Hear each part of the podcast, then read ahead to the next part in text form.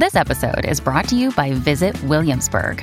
In Williamsburg, Virginia, there's never too much of a good thing. Whether you're a foodie, a golfer, a history buff, a shopaholic, an outdoor enthusiast, or a thrill seeker, you'll find what you came for here and more.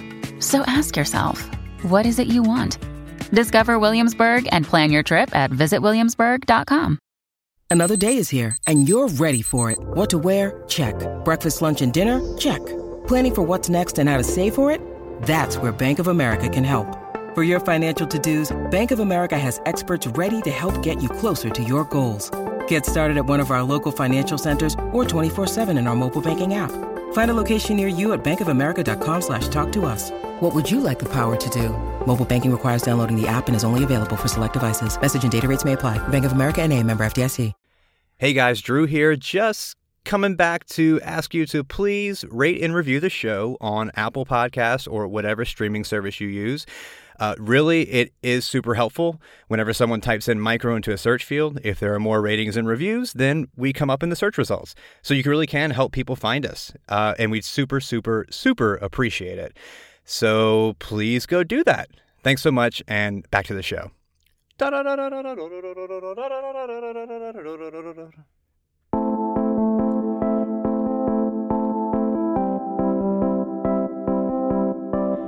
Welcome to Micro, a podcast for short but powerful writing. I'm your host, Drew Hawkins.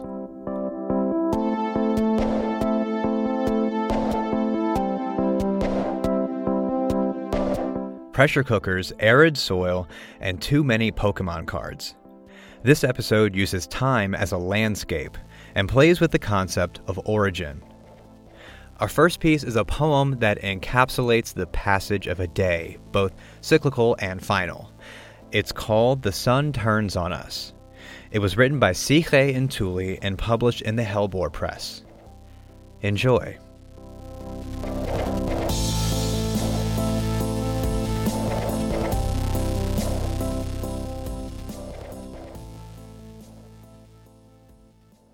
The sun turns on us. Morning. Resurrections of the summer sun. The moon has left behind wet blades of grass.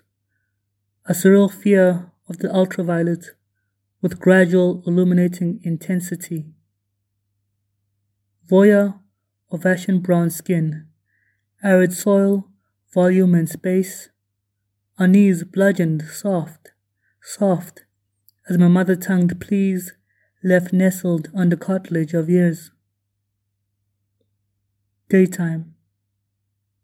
Peak of the sun, onslaught of the ultraviolet scorching, ruthless, relentless beat down, the djembe.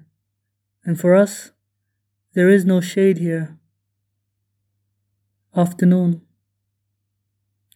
Faith as my misshapen knees, landing hard underground. Again, lines of my palms to touch, my lips before they say amen. Burden of the heat comes down, piercing rays of the sun to kill me.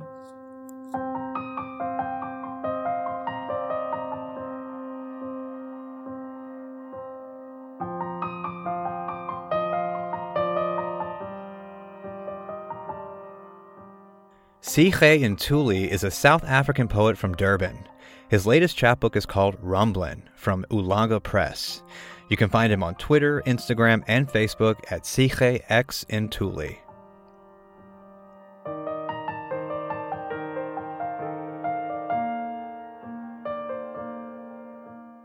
Our second piece plays with possibility, telling two stories at once, what is and what could have been. It's called Imagining My Father If, Instead of My Grandfather, He Had Been His Own Father. It was written by Matthew Mastricova and published in Hobart After Dark, aka Had. Enjoy.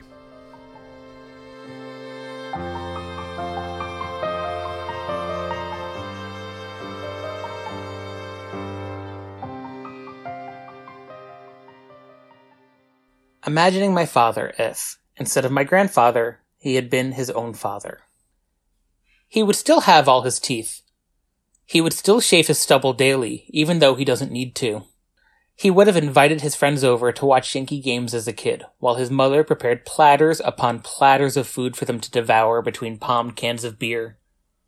He would still use the phrase, "when I was a kid," but I could recklessly roll my eyes at the phrase. He would be a wine guy.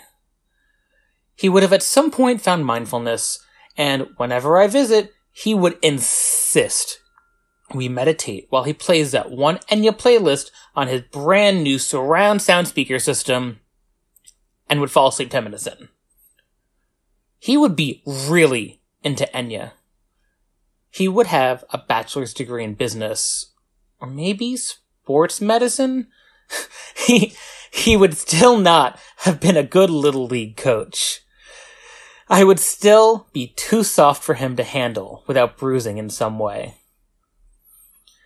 He would argue with my mother over whose family to spend which holiday with, and their voices would never leave the room they were arguing in.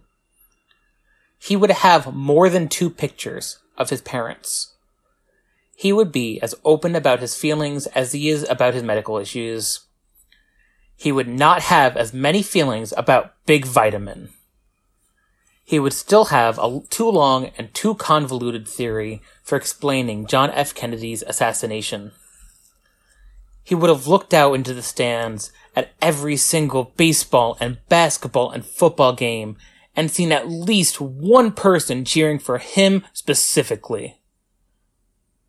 He would still have bought me more Pokemon cards than any one person deserves in a lifetime. He would own the largest collection of Matchbox cars in the tri-state area, but he would not let anyone else touch them. He would still have driven three hundred miles, so I did not have to celebrate my first birthday after moving out alone. He would know the names and ages of all his nieces and nephews. He would have grown up knowing the name of his mother's neighborhood instead of learning it through the internet decades after she died. He would still use the phrase, "when I was a kid," and I would be excited to hear how the sentence ends.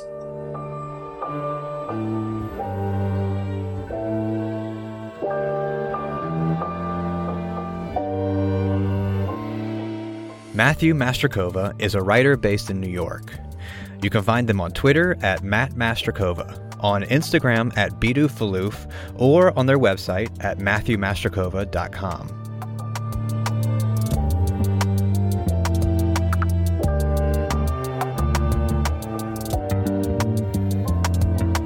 Our third and final piece tells one story of one person, split across time and space, with an unfulfilled yearning.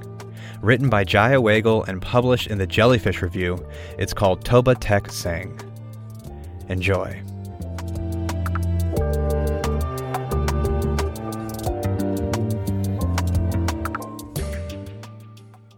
I'm Toba Tek Singh, caught in the partition of myself between America and India. My upper half in the country I voluntarily exiled myself to, while my lower half, sunk deep in the rich, loamy soil, slacks with every passing year, because in a corner of my brightly lit kitchen, brass, silver, and sandalwood statues of baby Krishna, Lakshmi, and Ganesh sit dusty in their miniature wooden mandaps, and silk, cotton, and chiffon saris in hues of peacock blue, vermilion, and emerald green, neatly folded in rectangles, rest in cotton boxes, and my wedding gold sits dull and inert in a red velvet pouch because I wear skins of Old Navy, Gap, and Banana Republic that dominate my closet. And when I read Monto, I lose his essence in the English translation.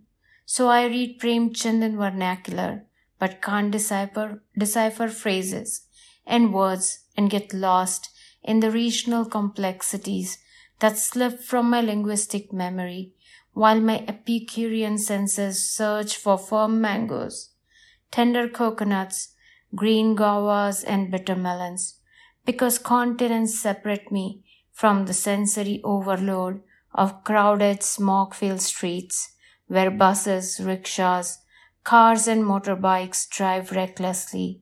Roadside, vend- roadside vendors sell food, clothes, vegetables, fruit and cheap plastic goods, and pedestrians and cows don't follow traffic rules. And when I miss the ordered chaos of the cities I left behind, I appreciate the wide three-lane streets and four-way stops and roundabouts of my American suburb, where neighbors' cars are parked in their driveways and garages are filled with used furniture and lawn equipment, refrigerators and exercise machines, because there is so much space here. But I sometimes miss the intimacy of the one-bedroom living room kitchen house with the sunny balcony and the twenty-one narrow stairs it took to climb up to the second floor of the house that my father built, the first floor rented out like so many other homes on our streets, where I grew up with neighborhood aunties watching over me while my parents went to work, and who, sitting on three-legged stools and rickety chairs on their balconies, taught me to cross-stitch and knit, skills I'm slowly forgetting and have no patience for in this new land where it is cheaper to buy ready-made than handmade, which is why the bedsheets I embroidered for my trousseau lay forgotten on a shelf in my closet while I shop for five hundred thread-count cotton sheets and pillows, and have learnt words like box springs, shams, and dust ruffles. But every evening as I cook dinner with my Hawkins pressure cooker and roll rotis and puff them up on the blue flame of my G E burner, the whistle of the pressure cooker and the sharp, pungent aroma of the mustard seed asafoetida tempering pulls my feet towards Desh, my homeland, my parents, my siblings, while my heart resides in my adopted country, my family, my friends, and Toba Tek Singh is where I am.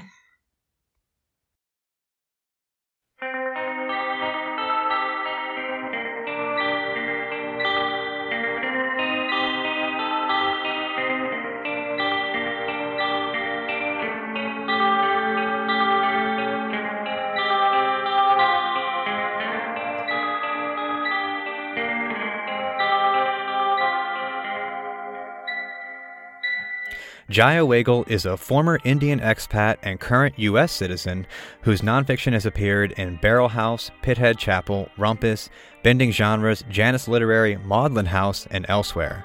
She can occasionally be found on Twitter and Instagram at Desi Soccer Mom. That's our show, guys. Thanks so much for listening. Micro is edited and curated by the wonderfully talented Dylan Evers and produced and hosted by the okay talented me, Drew Hawkins. Our theme song is by our good friend Matt Ordez. You can find more of our shows on LitHub, our website at micro podcast dot org, or wherever you listen to your podcast. And do check out our new interview series with Kirsten Murnow called Five Qs with Kirsten. You won't be disappointed. We've got a full transcript of this episode up on our website and subtitles for anybody who needs it on our YouTube page, which you can find links to on our website as well.